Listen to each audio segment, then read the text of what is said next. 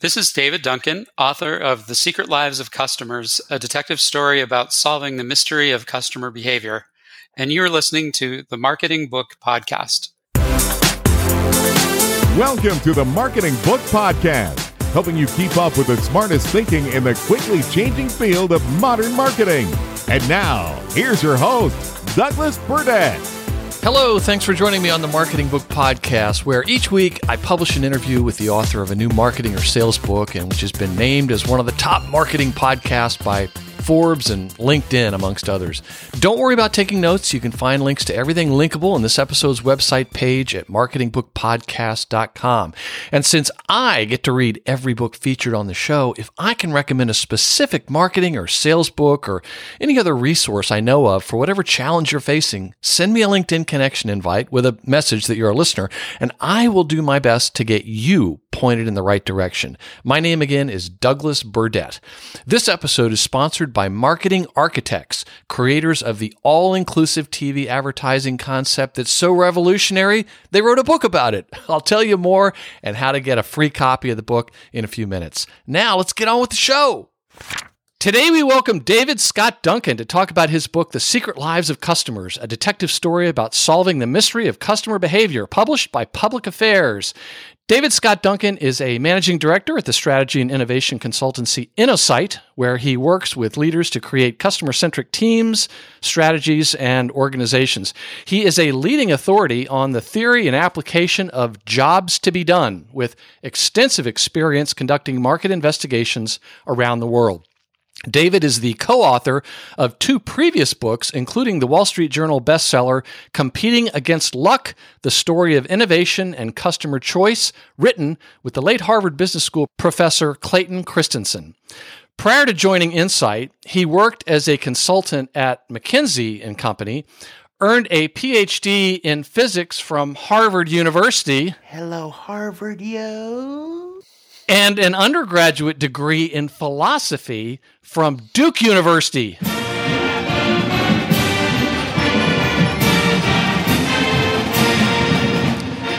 And interesting fact, he is the heir to the Dunkin' Donuts fortune. David, congratulations on the secret lives of customers and welcome to the Marketing Book Podcast.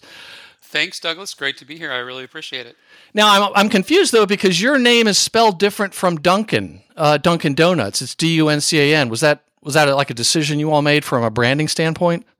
Yeah, it was a branding decision, and you know, sometimes if I want to distance myself a little bit from the Dunkin' Donuts fortune, uh, it, it's helpful to have a slightly differently spelled name. Okay, great, great.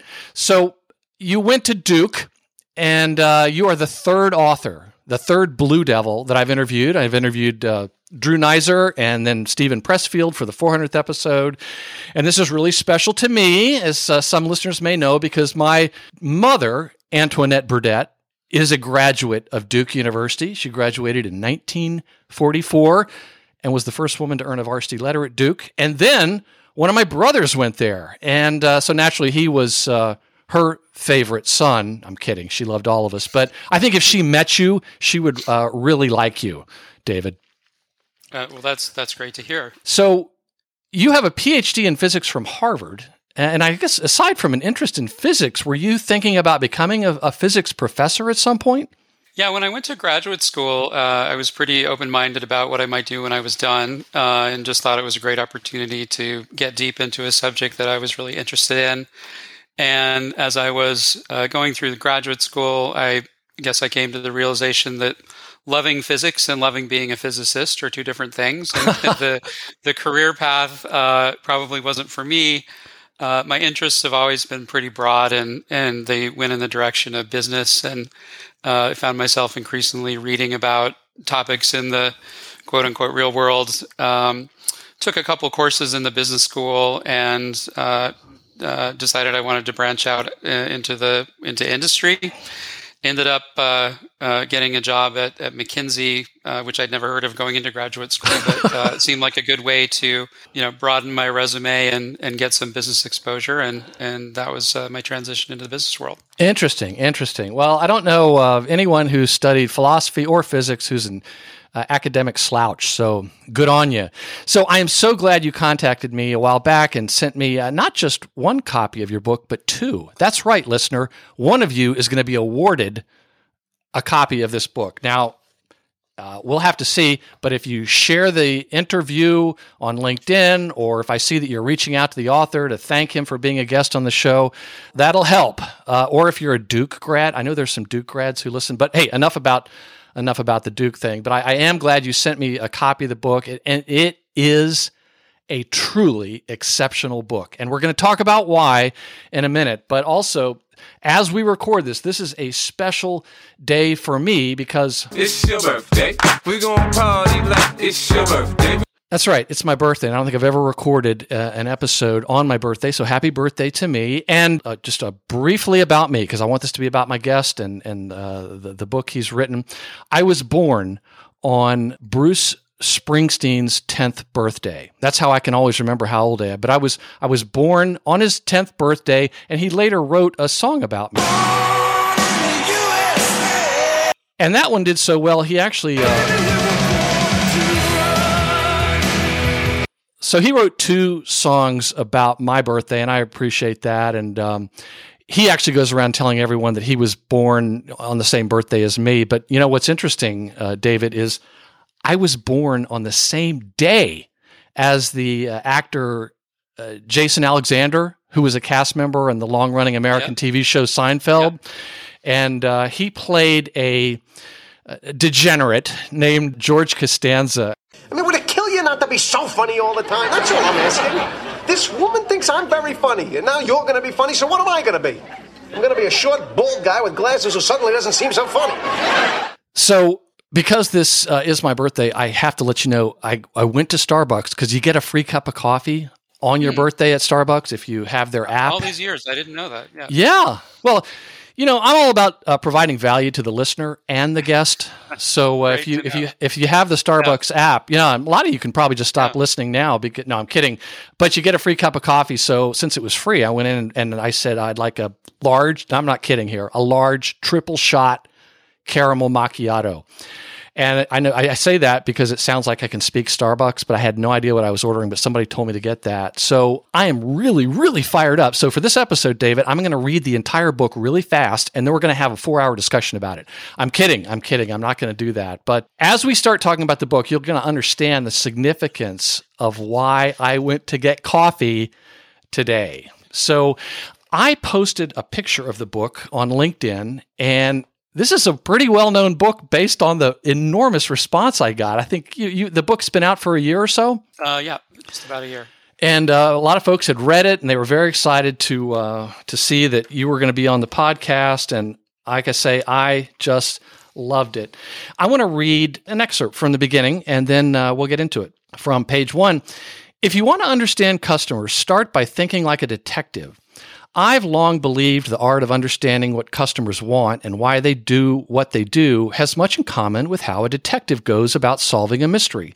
Customers are endlessly surprising, often acting in ways that don't seem to make sense, and presenting, for a time at least, a mystery to be solved.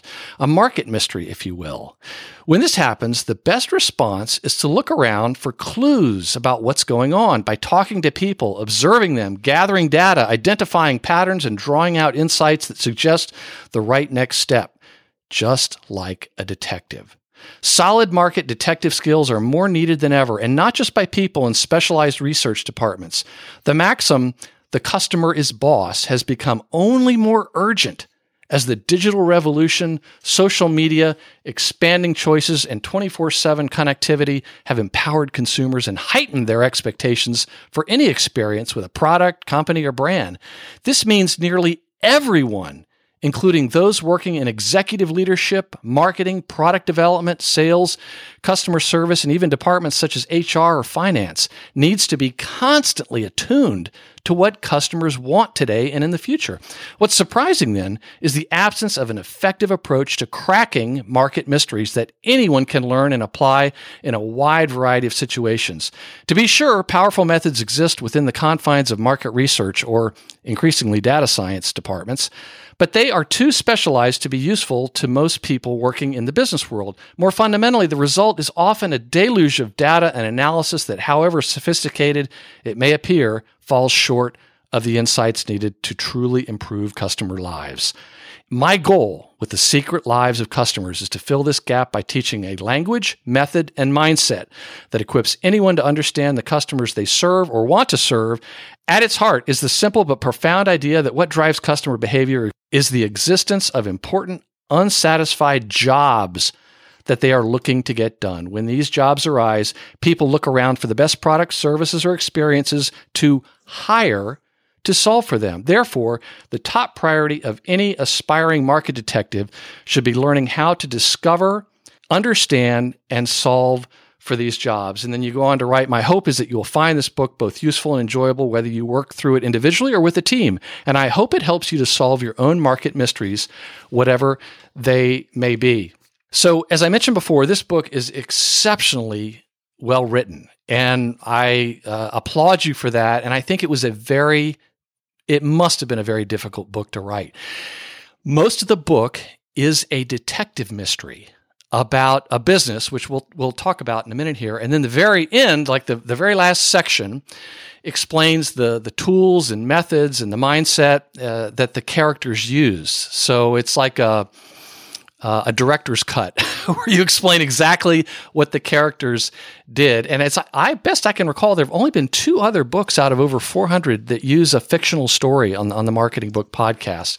Now, David, I have to say this has to be one of the most enjoyable books I've read for the Marketing Book podcast, and I love reading these books, and they're all really for the, almost uh, without exception really really good but let me give you a concrete example of how good this book is. So, on last Sunday morning, I was watching some NFL pregame shows, and I, uh, you know, I muted the TV and picked up the book and, and started reading it. I didn't put the book down until I was 120 pages in. that has never happened before. I couldn't stop reading. I just want you to know that that is an indication of how compelling your writing was to this this knucklehead. So, because you have a physics degree, I do want to talk about some math. So the and I and I and I did the math here. Okay, the first eighty-two point seven percent of the book, first eighty-three percent, okay, is the mystery, right? And that's what just I, I couldn't put it down because I wanted to find out what happened. And then the last 17% explains the tools and the things that we're going to talk about. And what I would propose is that we if possible, kind of reverse the percentage and talk, you know, a little more briefly about the story because I don't want to give it all away. After all, it is a mystery and it has a big ending. But instead, we might spend a little bit more time talking about some of the tools that the characters use that you outline uh, very clearly at the at the end of your book. Does that sound okay? Uh, yeah, that sounds great, and thank you so much for your very kind words. That that means a lot to me. I appreciate it. So, before we get started on the story, I just have to ask one personal question. Are you a Sherlock Holmes fan? Elementary, my dear Watson. I am. yeah, I am. And I more broadly, I'm I'm a fan of, of mystery books uh, in general. And as I was uh, just brainstorming a plot premise for, for a book like this, I, I hit on this idea of uh, trying to create a mystery, and, and that's that's the path I ended up going down. Right, because I noticed uh, the main character is named Alex Baker, which brought to mind Baker Street. Uh, yep, that was a deliberate reference. You yes. make up the names of a lot of name, uh, a lot of uh, characters, and uh, uh, that was that was one source. Well, I was thinking you you buried a lot of uh, you put a lot of little Easter eggs out there for folks, and that was the one that I caught. And then I started looking, thinking, all right, what else did he do here? anyway, I can remember in junior high, I read a whole lot of Sherlock Holmes and, and enjoyed it, which may be why I enjoyed this book so much. So let's talk about the story briefly. Let's talk about the setting and the, and, and the characters and you know kind of an overview of the plot. And perhaps we could start with uh, why me going to a coffee shop today was uh, significant. Sure. Well, the the whole uh, you know premise of the book uh, and and the focus of the book is trying to teach you know anybody really not a not necessarily specialists but anybody who works in the in the business world uh, a way that they can understand customers and teach them what they need to know to be able to do that. And uh, I decided I wanted to do it as a kind of fictional story. That was inspired by uh, the books of Patrick Lencioni, in particular, a book called The Five Dysfunctions of a Team. You know, he's he's written books that have sold millions of copies that have a similar format. Right, they're all written about eighty percent as a fictional story that has a compelling plot and kind of carries you along and teaches whatever concepts or frameworks he's trying to teach through the story, and then he steps out of the story at the end and and uh, you know, uh, uh, talks about the ideas directly.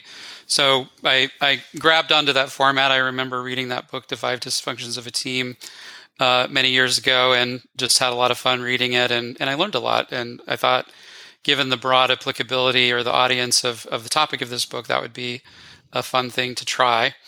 So uh, it the, the the the plot basically centers around this this fictitious company, which is a chain of of coffee shops. They're the Coffee Connection uh, that you were alluding to early earlier, that has grown rapidly over the previous decade. They're on the cusp at the beginning of the story of of doing an IPO and raising funding to go national.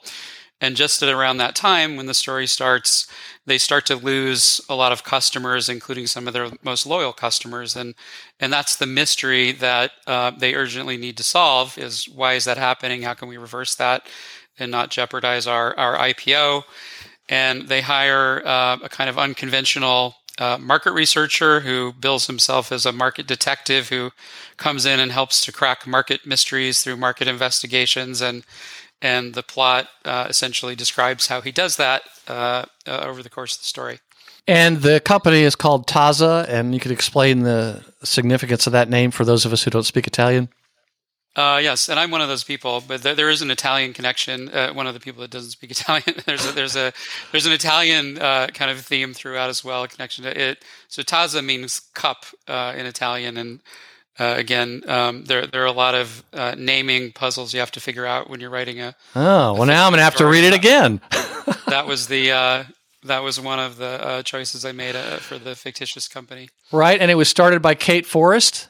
Yes. Uh, so she has a she has a leadership team and and um, that play various roles and you know the the the the main characters are you know Kate, the the leader of the business, who's looking to turn things around. This uh, market detective character, his name's Alex Baker, and then he has a sidekick, a kind of a Watson character that goes along with him through the um, through the plot, who is a young kind of computer data analytics mathematics genius, um, Michigan grad. Michigan grad, and they they they crack the case together and I kind of thought that it would be fun to have two people going through the the the, the investigation together. One who represents more of the uh, kind of advanced, modern kind of data analytic techniques around marketing and understanding customers, and one who um, had had this more um, qualitative, uh, uh, more market detective orientation, and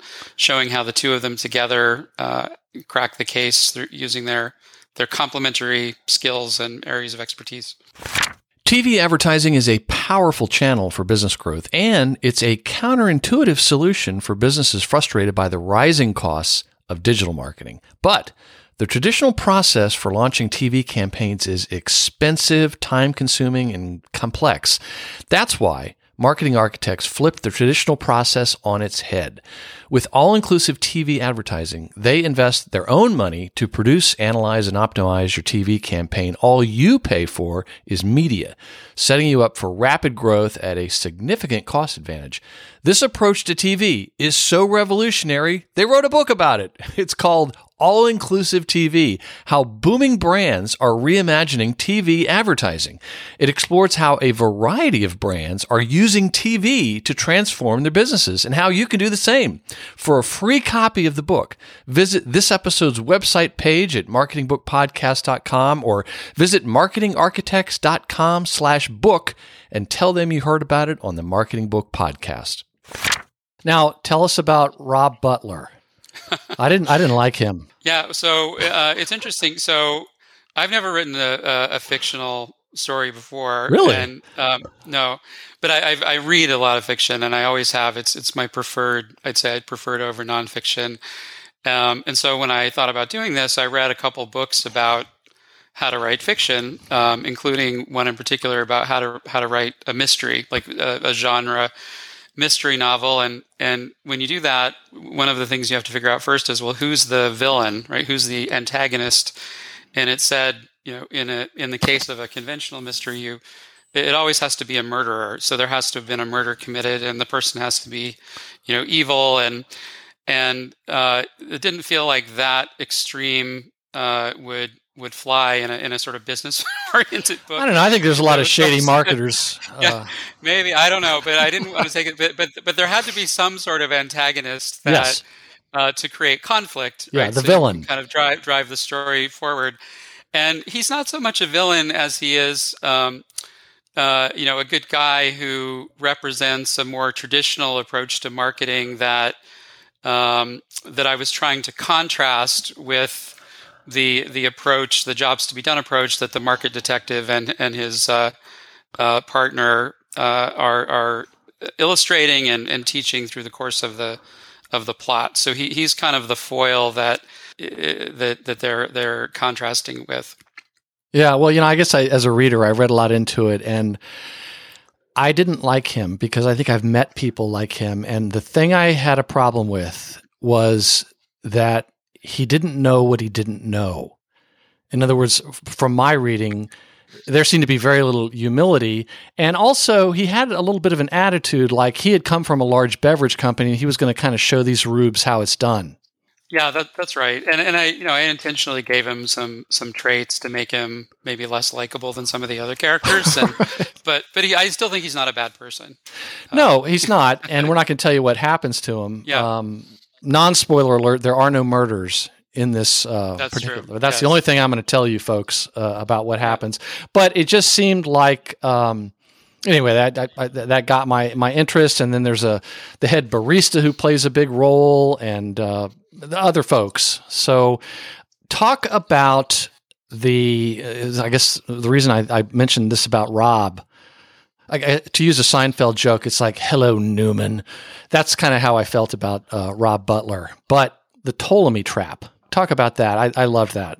Yeah, so the, the heart of the, the methodology and the, the approach that the book teaches uh, is this idea of, of jobs to be done, customer jobs to be done. And I'm, I'm sure, given your audience, a lot of people are familiar with that idea uh, to some extent. But Well, there's always a first time listener, so let's not assume. yeah, maybe I'll, I'll just explain a little bit Yeah, of that, and then yeah, and then- please. and then how that, and then how that relates to to your question about the Ptolemy trap. So, uh, you know, jobs to be done is it's a, a, a sim- at its heart, it's a simple model for understanding why customers do what they do or why people do what they do. Why do we, in particular, pull some products and services into our lives and adapt our lives, which always takes energy to do that. Uh, and reject others, and And just the- let me yeah. interrupt. Uh, whenever I hear jobs to be done, the only person I think of is Clayton Christensen. Uh, yes, uh, that's probably the true of, of many people. There, there certainly are, are other people that have been instrumental in, in developing the theory over the years, and that uh, you know are quite expert in and around there. But Clay, you know, just given uh, a how famous he was uh, and um, renowned, you know, for the disruptive innovation model, and the fact that he loved this idea of jobs to be done, and, and he once told me he thought it was even more important than the idea of disruptive innovation, which is his, you know, the model that he he introduced to the world uh, with his book, The Innovator's Dilemma. You know, he he talked about it all the time, and and he if if people Google uh, Clayton Christensen and milkshake, they'll Yes. they'll find a, a famous video of him.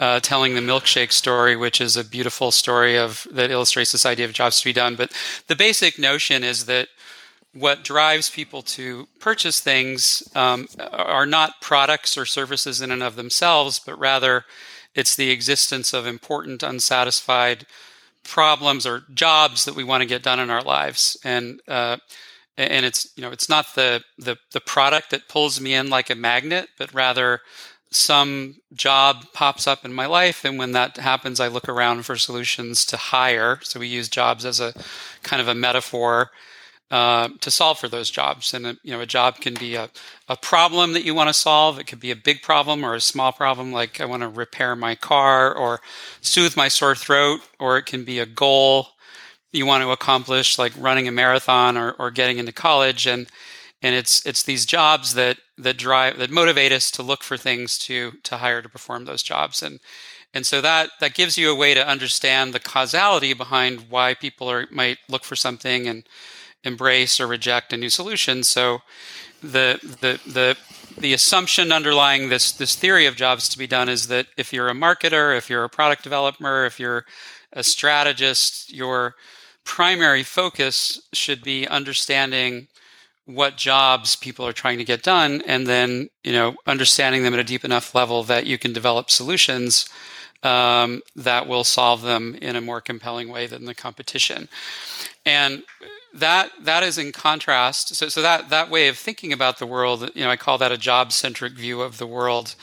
Um, that's in contrast to uh, a, say a product centric view of the world where you you if you're a marketer product developer a strategist you you frame what you're uh, what you're trying to do as sell more of these products that I sell, and um, that that kind of puts it, you know, and I that, that that's kind of a um, uh, what's the yeah a Ptolemaic way of thinking about um, the, the the laws of the universe of business and customers, in the sense that you know Ptolemy was the astronomer who had this Earth centric view of the solar system um, and thought that you know everything revolves around the Earth. The Earth is at the center of the world, uh, which was replaced by the Copernican view later. That um, you know it's that's not uh, the case. We we in fact are a little node in the in in this uh, solar system. We, are not quite as significant. we're not as significant as we thought, and yeah. and um, you know that same. Uh, I think it's a great metaphor because I think it's it's it's very easy and, and really, really smart people and, and very, very successful companies uh, have a tendency to fall into this this trap. Um, and, and it it comes up as a sort of a fun, uh, well, at least I thought it was fun, um, uh, metaphor in the context of the story uh, as a uh, as the, as the Ptolemy trap. You know, Ptolemy is spelled with a silent P, and and trap is spelled with a silent P. Um, uh, that companies fall into, where they they they think about their business, their products as being the primary orientation, as opposed to the customer, which is really what they should be focused on. It was uh, Jordan Sims who talked about. Let me just quote from uh, page forty-one. She said they were talking about it, and she said Ptolemy, ancient Greek, white beard, toga. He's the guy who believed the Earth was the center of the universe, that the sun, moon, stars, planets, everything revolved around the Earth. Pretty much everyone believed that until Copernicus came along and showed the sun was at the center and we just rotate around it. then she says, I got a second major in astronomy for fun. So, talk about the struggle between big data and small data and then we can move on to the to the the practical parts at the end but that was a big part of uh, the tension that i sensed yeah. So the the the other uh, I'd say one of the other themes of the of the story and and what the book is trying to teach is this idea that uh, uh, data and you know, big data, data and analytics is very powerful. Um, certainly has a an important role to play in in marketing and in understanding customers. But um, if you start with uh, an attempt to gather you know large amounts of data and analyze that data you're very likely to fall into that trap we were just describing because you you'll be asking questions of the world that are um, constrained in most cases by what you already understand about the world. And the the products that you sell already you might be asking questions about how to improve them and what people like or dislike about them um, and trying to gather data around that. But that will constrain your ability to really understand the causality behind why people are buying them in the first place. And that instead you know before you you get too far down the road of, of big data you should start with uh, generating small data which is uh, a label um, uh, for going and talking to people directly, small numbers of people, and getting really deep into what's happening in their lives. Um, you know, what's the context? What are they experiencing? And and of course, most importantly, what jobs are they trying to get done? And um, how are they attempting to solve those jobs to be done? Uh, those jobs today? What's frustrating for them? What's not working? What are, you know? What else are they looking for? And that um, building a rich body of small data through that kind of an exercise then uh, can inform you know much better big data uh, activities. Yes, and your book brought to mind a book that was on the show a couple years ago by Martin Lindstrom called Yes. Small Data. Yes, the that's ti- a great book. The tiny clues that uncover huge trends, and I thought, oh, what a great companion piece to read after they read yours uh, or before. And he even writes sort of like it's sort of like a thriller, but it's all true uh, stories that he's that he's telling, and it was just amazing. It's really one of my favorite ones. And let's go on to uh, the last part of the book where we, you know, let's let's let's unpack some of these uh, tools, you know, mindset methods. I'm going to go to page 175 and ask you to tell us what is the fundamental, most important type of customer interaction, or as you, the physics PhD, would say, the atomic unit of techniques for understanding customers. What's the one most? What's the linchpin? Yeah, in my view, it's it's it's a one-on-one conversation between two people, and and uh, you know it, it's often the this the single most valuable thing you can do to get to real deep and useful insights about customers. Um, it's very efficient. You know, anybody can do it uh, uh, and learn how to do it. And um, uh, the reason I, I emphasized it in the book, both in the story and in the, the section at the end that that's the nonfiction section, was that if you can learn how to have conversations with customers that elicit those types of insights, then um, you can learn this language, method, and mindset that uh, is required for any. You know, it, gives you the foundation for any other kind of market research technique, whether it's a, a focus group or observational uh, techniques, um, and even for doing um, you know quantitative uh, surveys and and more data driven things. So I, I think it's the it's it's the most fundamental thing to learn how to do, and I think the one that everybody working in the business world should should learn. So I think you're the second author I've interviewed who lives in Rhode Island, uh, which, uh, for those who aren't aware of, it's the smallest American state. Uh, it's the ocean state. The other person was Kristin Zhivago, and she wrote an excellent book called Roadmap to Revenue, and a great book. And she also is a she and her husband have a sailboat, so I think isn't that required by law in Rhode Island? It Yeah, is, yes, yeah. yeah, yeah. So Yeah. um, I don't have one, so I'm not. Oh, I'm not really? actually adhering to the law, but Oh, uh, wow. Anyway, but nobody will find that out. I'm sure. No, no. She uh, explains exactly what to do. Wonderful book, one of my favorites. And the linchpin of the entire process that she's laid out, and she's done this for over a you know long, successful career, is talking one on one to customers. So there's something going on in Rhode Island where there's a lot of good Well, advice. It's, a small state, you know, so we're all kind of crammed together. So maybe we're always talking to each other. yeah, yeah. But it was uh, Yeah, I'll check that out. I haven't heard of that one, but that that's one of the reasons I love your I love your podcast is I, I find out about so many cool books. Oh, thanks. Well, I'll have to open up a, uh Starbucks tab somewhere, and you guys can just meet there. That sounds good. I'll hold you to that. yeah, yeah. So I want to quote from uh, page 178. Uh, talk about you know the, the basically the fundamentals of understanding customers. Okay, this isn't uh, brain surgery. It's not rocket science. Why? It's not even rocket surgery. But that I'm saying that that's not in uh, David's very well written book. But I want to quote from page 178 where you write. Unlike in the case of doctors, lawyers, or accountants, there's no standard, widely accessible language to guide interactions with customers. Instead, what exists tends to be either the purview of highly trained specialists or, at the opposite extreme, too vague and ambiguous to be useful. Even more problematic, many existing approaches guide investigators to ask the wrong questions. generating vast quantities of data and analysis about things that may not even really matter. And I've seen that a lot. David. So yeah. talk about what what what's needed, you know, you, to what is needed to help people ask the right questions, uh, to get the right kind of insights and and the right level of detail.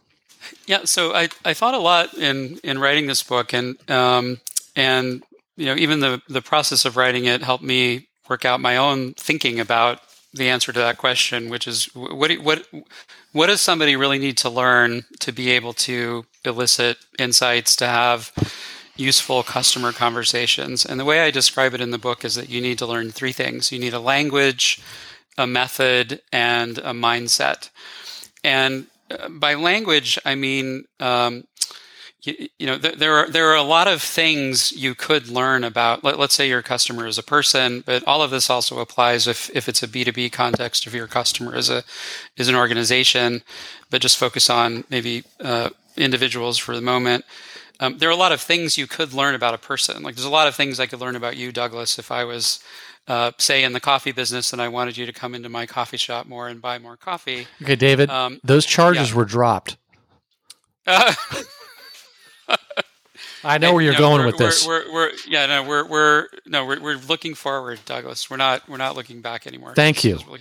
Yeah, Thank you. No On problem. this celebratory day, I appreciate that, that, sentiment. That's all in the past, as far as I'm concerned.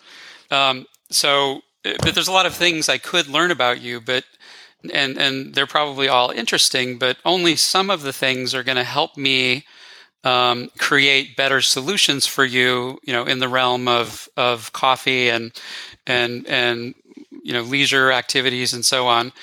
And so what you need is a kind of specialized vocabulary so that you have words that um, will, will, will will give you a way to describe what it is you're trying to understand about customers in the first place, right? And and so I think the first thing everybody needs is a is a language for uh, uh, uh customer uh, for understanding customers.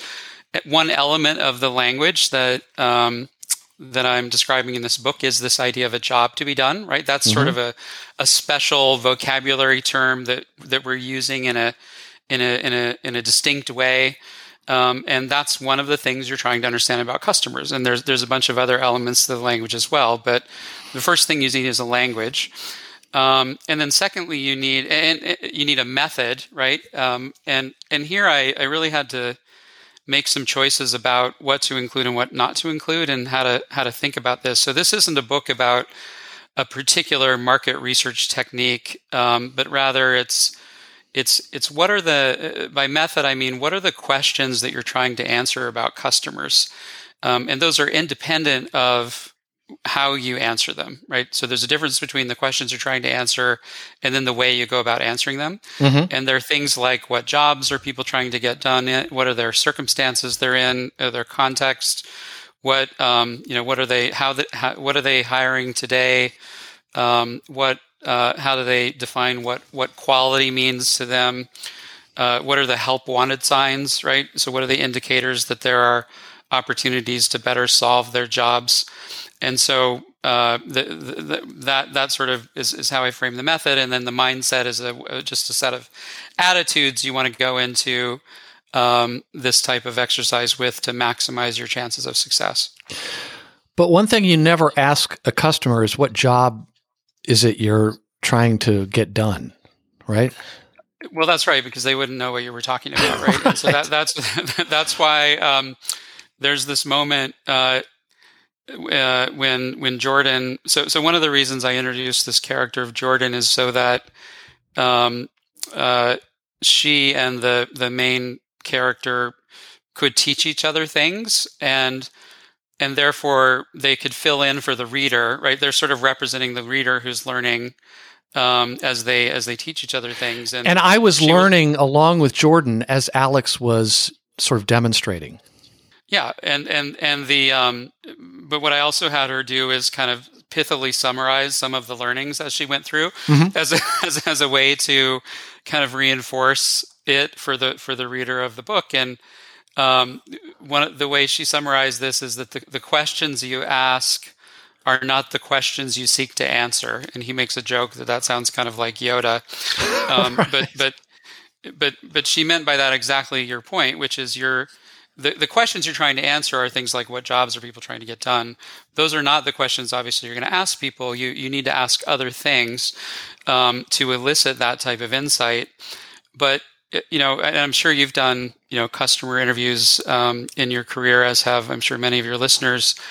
The the best ones are often ones that ramble around a little bit and mm-hmm. they kind of lead in unexpected directions. And so what I was I was trying to one of the reasons I, I used a fictional format is I wanted to kind of capture that feel of how those those interviews feel, but at the same time, um, if you keep these questions in your in your head of that you're trying to answer this this method, um, it gives you a sort of um, architecture and structure in your mind that brings order to those rambling conversations and and and guides you to to make sure that you're actually getting something useful.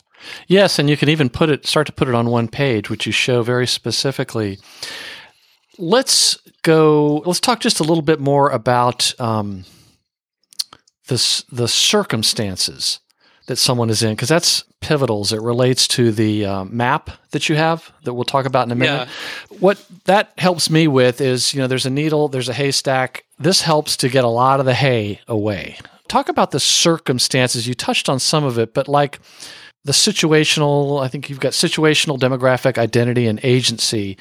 Uh, can can you give us examples of of circumstances like with the um, chemistry student, the pre med student that came into the cafe?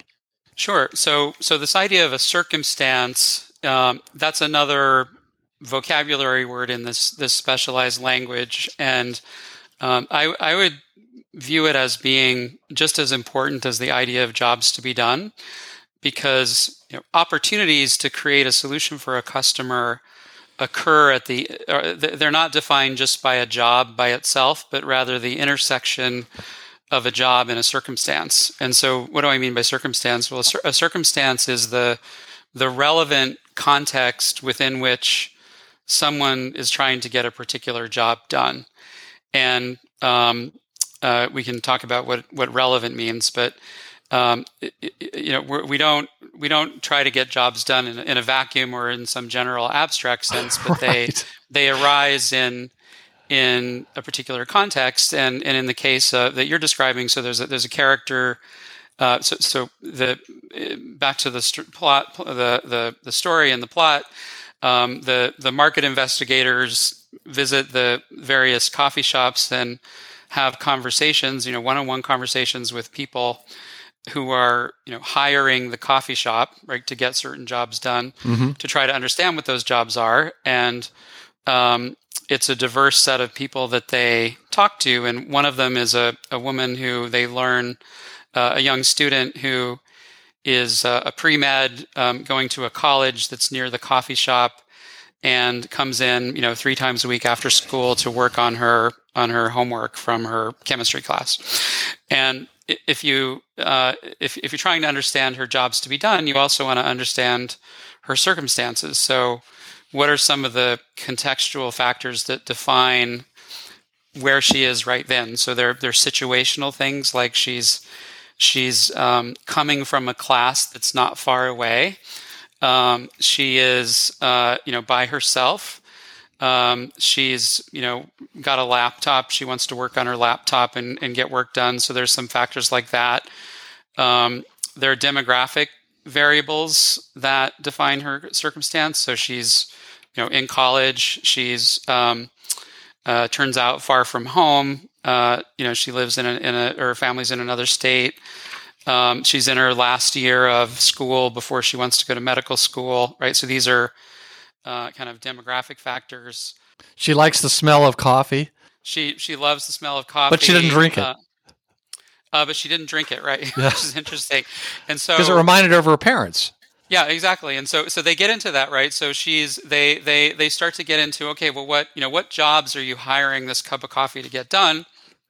And they discover a bunch of really interesting things, and they they very much are related to and informed by the circumstances that she's in. So so one job is to just get her work done, right? So she comes there in the you know after school to get work done, and um, uh, it's a great location because she she doesn't there are people around and and so you know if she goes to the library if she goes to an empty classroom it, it feels kind of lonely but here there's there's sort of people around so she feels like she's not alone and she she purchases a cup of coffee both because she feels like it's it's it's you have to pay the rent that's kind of like the rent you pay to feel good about occupying a table for a couple hours Right. Even though she doesn't really drink or like coffee. And then it also reminds her of home, right? Um, And she's far away from home and a little homesick. So you, you can kind of see how the jobs she has are very much interrelated with these these circumstance variables. The other thing, like I said, the the circumstances is so appealing to me because it helps companies to realize what they should stop wasting their time on and, Yeah. and, and effort. Like an example would be they had music on Saturday nights, and uh, one of her teaching assistants was in a band, and she came to watch it. And she went big to support this teaching assistant, and also because she wanted to get a good grade. but she said she would never come back for that. And yet the company was probably thinking, oh, we should do more of this. And they're like, no, that's not what people are coming here for. So it's just, it, it, it was very interesting. Let's, uh, the jobs to be done. Let me just, uh, just reprise that one more time. We say, uh, which can be either be a problem someone is trying to solve, our goal someone is trying to achieve. Just can you briefly explain the idea of functional jobs, emotional jobs, and social jobs? I can understand that people might grasp functional jobs more quickly, but not so much emotional jobs and social jobs. Yeah, and I, I think about the, these three categories of jobs as being just another layer down of the language, right? Remember, the language is is aimed at, at giving you know people a, a vocabulary they can use to to know what it is they're trying to get at with, uh, with respect to understanding customers and and it's a useful categorization scheme because mostly people are naturally going to focus on functional jobs which are the kind of practical things that you are trying to achieve. But very often um, we're simultaneously uh, wanting to solve uh, what what we're calling emotional and social jobs. So an emotional job is uh, like in a like an emotional state that you a, a feeling that you either want to feel or maybe it's just one that you want to avoid. Um, and uh, in a social job uh, we define it as the way that you want to either be perceived by or, or interact with others. So if you take if you think about um, as an, a good example is like a car uh, you know if you if you ask yourself well why did i hire you know the last car i purchased? There's going to be some functional jobs for that always. And and uh, like i want to get from point a to point b. Maybe i want to commute to work. Maybe i have kids and i need to take them to school um, i got to carry stuff around right? So there's a bunch of functional jobs. But then there are emotional jobs. So maybe i want to feel like i'm a responsible parent. And so i buy like a very safe car. Or maybe i want to feel successful. So i buy a fancy um, uh, you know, a BMW or something because I, I want to feel like I've made it. I want to feel proud or successful. Maybe, maybe I, I very much value um, the environment and I want to feel like I'm doing a good job for the planet. And so I buy a hybrid or a more fuel efficient car. Those are the kinds of emotional jobs that might mm-hmm. drive you to purchase one car versus another. Social jobs could be, you know, the way I want. Maybe I want other people to think that I'm environmentally conscious or or successful, and so I want to project that with my choice of car. And usually, when we buy anything, we're not trying to solve just one narrow job, but it's a bundle of things that we're optimizing across. Yeah. And and so um, you know, when you buy a car, you're you're you're trying to get it all all of those things. Companies have a tendency to focus mostly on the functional, but but these other types of jobs can be uh, big drivers of, of behavior, of course.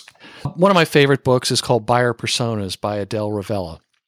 And I'm sure you, you've heard of the, the concept of buyer personas. And in that, that book, there are about five insights that she advises that you try to find. And it's really, really helpful. It's worked really well for us. And, you know, we've, we've used it to do some research. And I should also add that in the story, Alex and uh, J- Jordan, was that her name? Yep. They were thrown out of the competitor's location a couple of times. Yes. And I thought, yeah, I've been thrown out of places trying to Yeah. do competitive. So, but you're not doing it right if you're not getting thrown out of, of some place. So, in her uh, Adele's approach, one of the five insights is about what really matters to your customers, and it's almost always not what the company thinks. And you come back and we we share with them how what what really matters to them. They go, no, no. Normally it's like, oh, we want we, we think they're they're buying the product. No, no, no, they're not. There's Yeah. other things very important. And page 184, you write, the world is full of innovations offering features and benefits their creators were excited about, but that customers ignored or rejected. The way to avoid this is to understand what really matters from your customer's perspective. Can you talk about some of the ways that help companies better understand what actually matters to their customers instead of what they think matters to them or, or what, what matters to uh, the, the Ptolemy people at the company? Yeah, well, so uh, one of the other uh, elements of the language is this idea of of uh, uh, understanding what what quality means from the customer's perspective. So, how uh, for a particular job in a particular circumstance, um, how would they define what a high quality solution would look like? And that's a really important thing to understand about a customer, uh, so that you can you know engineer your solutions to uh, to match that that definition of quality.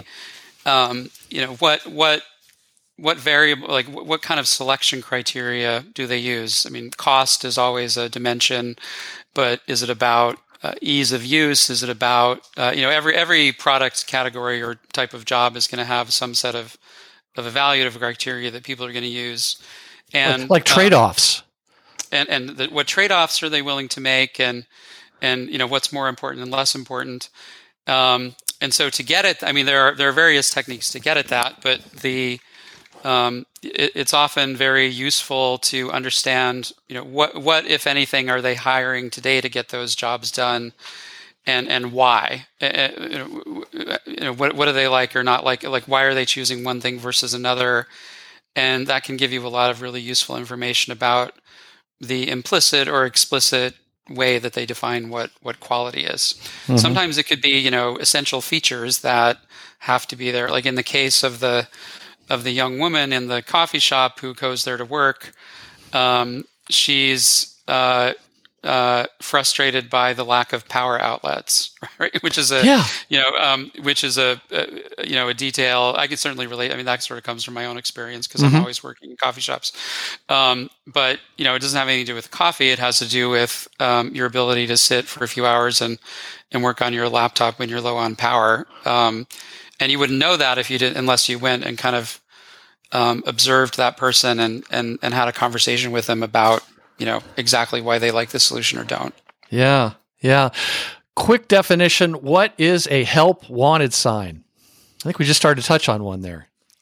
Yeah, so this this um uh I was worried about this one and that it, it, it maybe is taking the jobs metaphor just a little bit too far too far. But the the idea is that um th- these are indicators that um, for a particular job in a particular circumstance, you know, relative to whatever solutions are available, there, there's opportunities to create something better, right? So, so, uh, and there's different types of help wanted signs. So it could be that there's literally no solution for a particular job, and therefore, you know, the existence of a of an important and unsatisfied job is itself the help wanted sign. It could be that there are barriers to getting a job done. Um, there might be solutions, but for some reason there are barriers to particular people consuming them, whether they're it's too complex or it's hard to access or it's too expensive and um, uh, or it could be that um, this there are solutions available there's no barriers but uh, they don't make the right trade-offs to your point so um, these are all different types of, of indicators that things could be improved or that there's room for a better solution um, and this, this element of the language this idea of a help wanted sign and the, the taxonomy around that gives you a way to describe those different things that you're trying to understand uh, that are help wanted signs. So the um, market investigation method. This is the last thing I want to ask you about. Is um, Sure. the four questions which we've touched on largely. There's four of them. What circumstance is the customer in? Be specific. What jobs is the customer trying to get done? So there's a you know the variety of layers there that need to be considered. The three is what is the customer hiring today to get those jobs done and why? And four is what are the help wanted signs?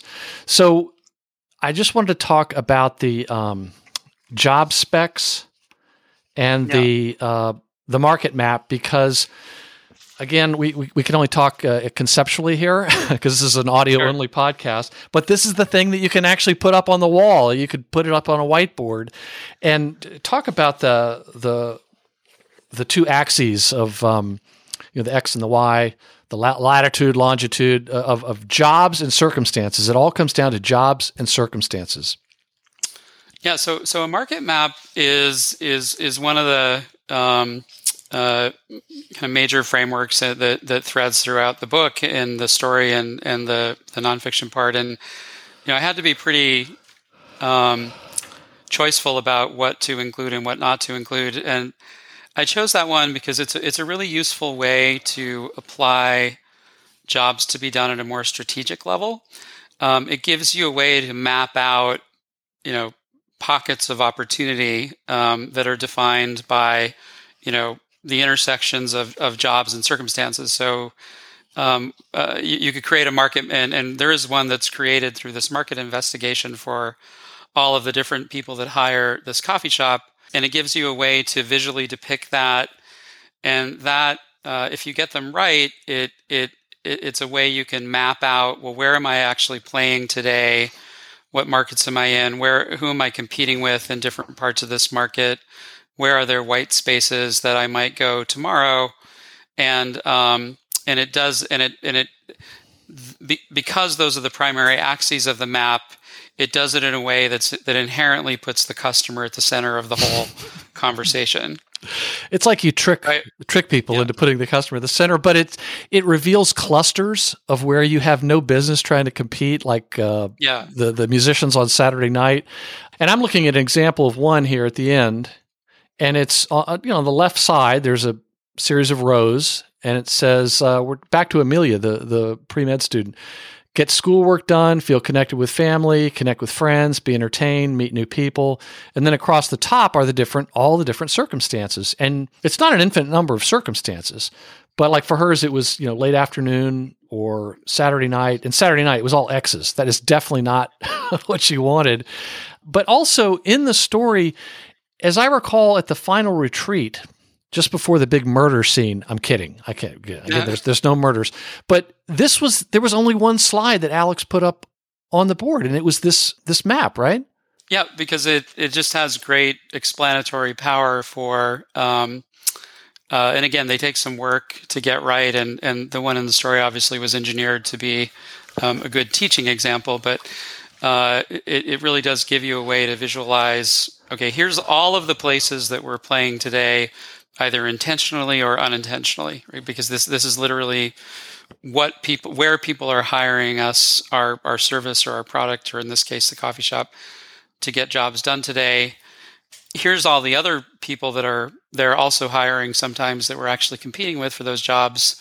Now let's make a decision about well do we want to play in all those places? Do we want to play in in fewer places? Um, do we want to double down in some places um, a, a product centric view would just say well it doesn't matter where we are on that map as long as we sell lots of products. So we just want to sell products everywhere we possibly can.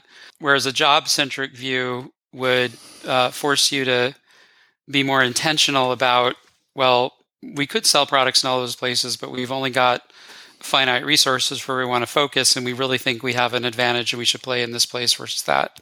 Yes. Now I know I said that was the last question, but there's one other one I want to ask. I'm sorry, and that's because I have a feeling there are probably some B2B people sitting there and they're, you know, they got their arms crossed and they're thinking, yeah, that's real nice podcast boy, but I'm a B2B company. This doesn't apply. I'm, I'm not a damn coffee chain. And I want to quote from page 187 where you say, before moving on, it's worth commenting on how this applies when the customer you're trying to understand is not a person, but an organization or B2B customer. These are by definition made up of many people, so you might assume that one on one conversations are not as relevant. What say you, David Scott Duncan? Uh, well, I, I would say that. Um, you did, in fact. That, yes. Um, there's a few that, distinguishing it, complexities here that you make yes, real exactly, clear in the yeah. book.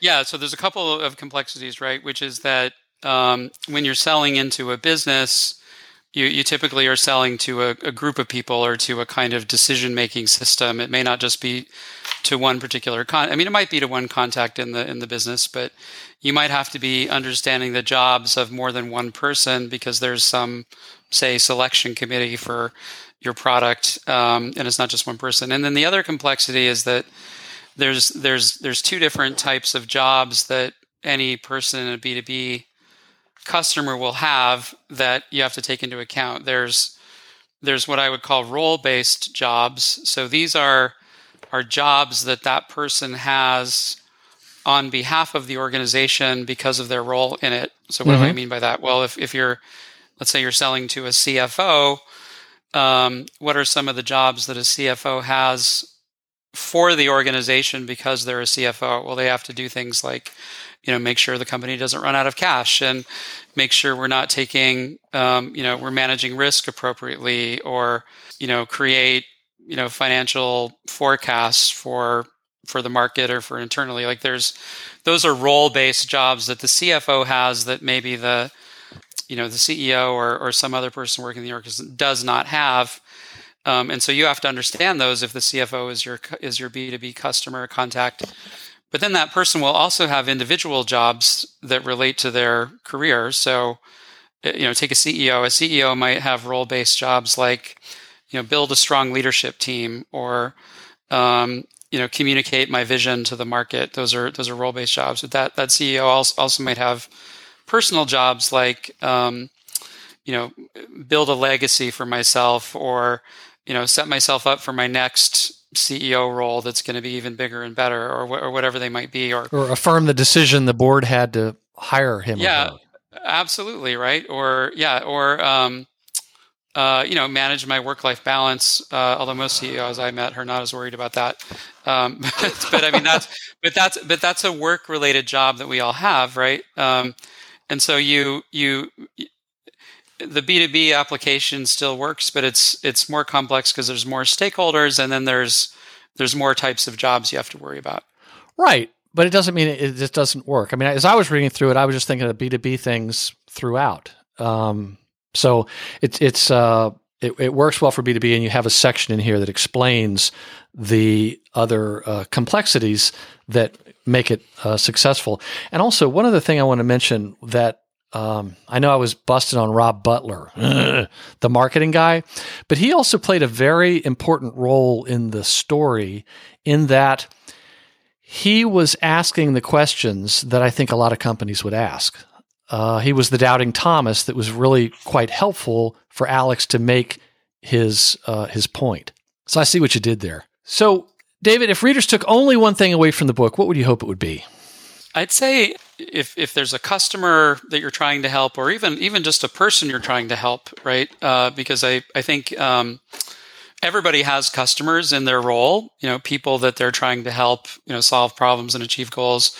So if there's a customer you're trying to help, your your number one priority should be understanding the jobs those that customer is trying to get done in their lives and and how their circumstances influence that and that the best way to go do that is is to go talk to them. So when I ask you what is one thing a listener could do today to put in action an idea from your book, would would it possibly be go talk to your customers? Yeah, absolutely, that, absolutely right. Go go have a conversation with with a customer, a potential customer, a, a stakeholder you're trying to help. You know, keep it open ended, um, and and get at their their problems and goals, and and uh, stop talking uh, about your product. yeah. Yes. Exactly. that's, that's right. Well, looking back, uh, what books have most inspired your working career? Uh, you know, I was inspired by uh, a couple books by Clay Christensen. Um, you know, I read The Innovator's Dilemma a long time ago when I first uh, uh was uh, getting involved at InnoSight, which is the company he co-founded and where I've worked for the last you know 16 years. Um, he also wrote a wonderful book called How Will You Measure Your Life um, that applies a lot of these same frameworks, including jobs to be done, to thinking about uh, what it means to live a good life and, and how to design a good life, which I, I really loved. I, I, found this book, The Five Dysfunctions of a Team, influential in the sense that um, uh, I, I, loved just the storytelling aspect of that. Uh-huh. Um, and, uh, you know, there's a handful of other, you know, business books that I turn to again and again just for, just on special topics. Oh, interesting. Yeah, this, uh, the five dysfunctions has been mentioned by a number of authors on the show. So are there any recent or upcoming books that you recommend or have heard of that you're looking forward to reading or have them come out? Uh, so I have uh, one called Talent, um, which is by Tyler Cowen. Uh, he's this.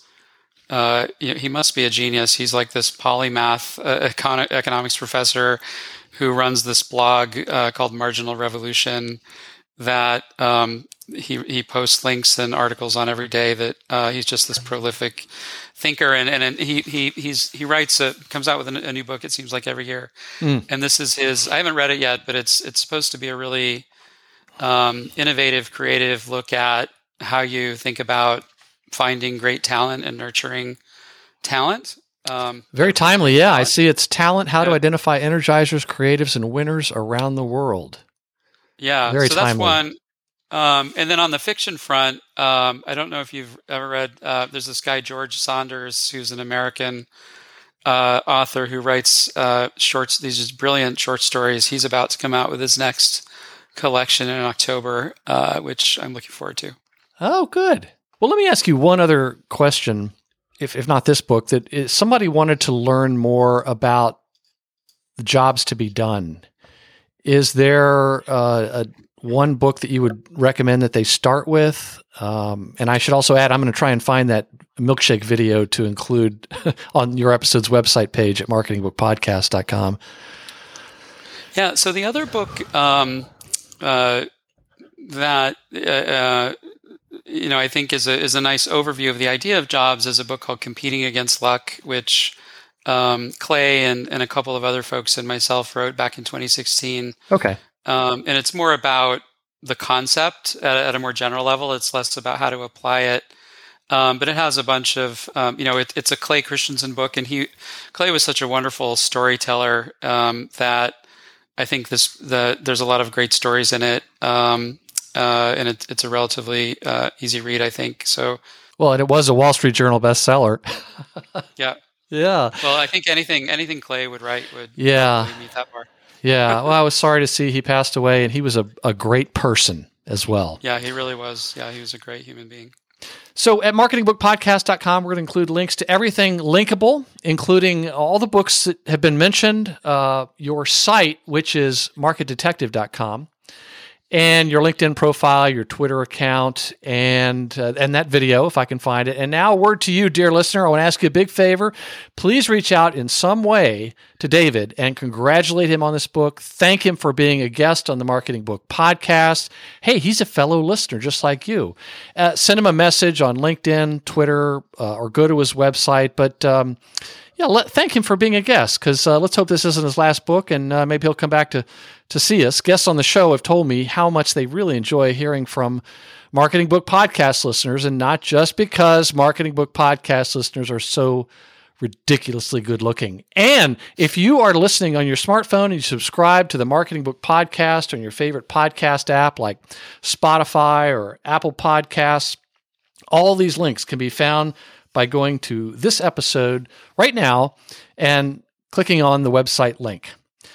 Final quote, page 208. Becoming proficient in the art of the market detective may seem like a daunting task, particularly if you're just getting started. There's a whole new language to remember, a new method and toolkit to master, and mindsets to adopt that come more naturally for some than others, and all while navigating the unpredictability of real live encounters with customers.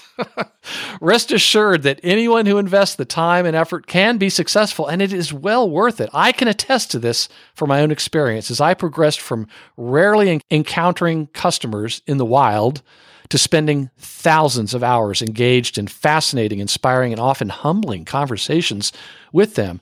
This work has taken me around the world and allowed me to meet and learn from an extraordinarily diverse group of people. And then finally, you write, in all, you describe several of them. In all of these cases, and in many others, my goal was to understand the lives of customers deeply enough that others could use this knowledge to find ways to make their lives better. It is enormously gratifying when this is the result. If I can learn to do this, you can too.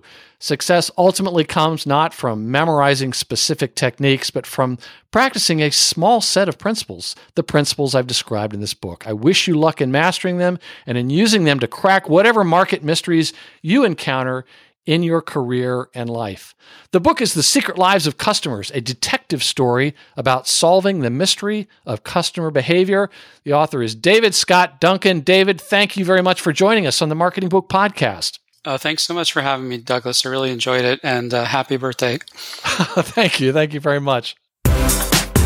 And that closes the book on another episode of the Marketing Book Podcast. I hope you enjoyed it and found it helpful. Special thanks to this episode's sponsor, Marketing Architects, creators of the all inclusive TV advertising concept that's so revolutionary, they wrote a book about it. For a free copy of the book All Inclusive TV How Booming Brands Are Reimagining TV Advertising, visit this episode's website page at marketingbookpodcast.com or visit marketingarchitects.com slash book and tell them you heard about it on the Marketing Book Podcast. And if you're one of the legions of listeners who have left an iTunes review, please let me return your kind favor by mailing you some Marketing Book Podcast stuff. Just send me your mailing address anywhere in the world and I'll drop it in the mail. And remember the words of the late, great Jim Rohn, who said, Formal education will make you a living, self education will make you a fortune.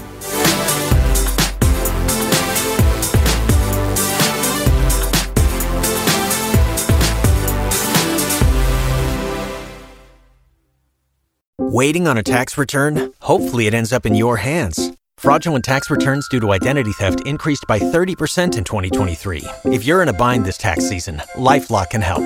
Our US based restoration specialists are experts dedicated to helping solve your identity theft issues. And all Lifelock plans are backed by the Million Dollar Protection Package. So we'll reimburse you up to the limits of your plan if you lose money due to identity theft.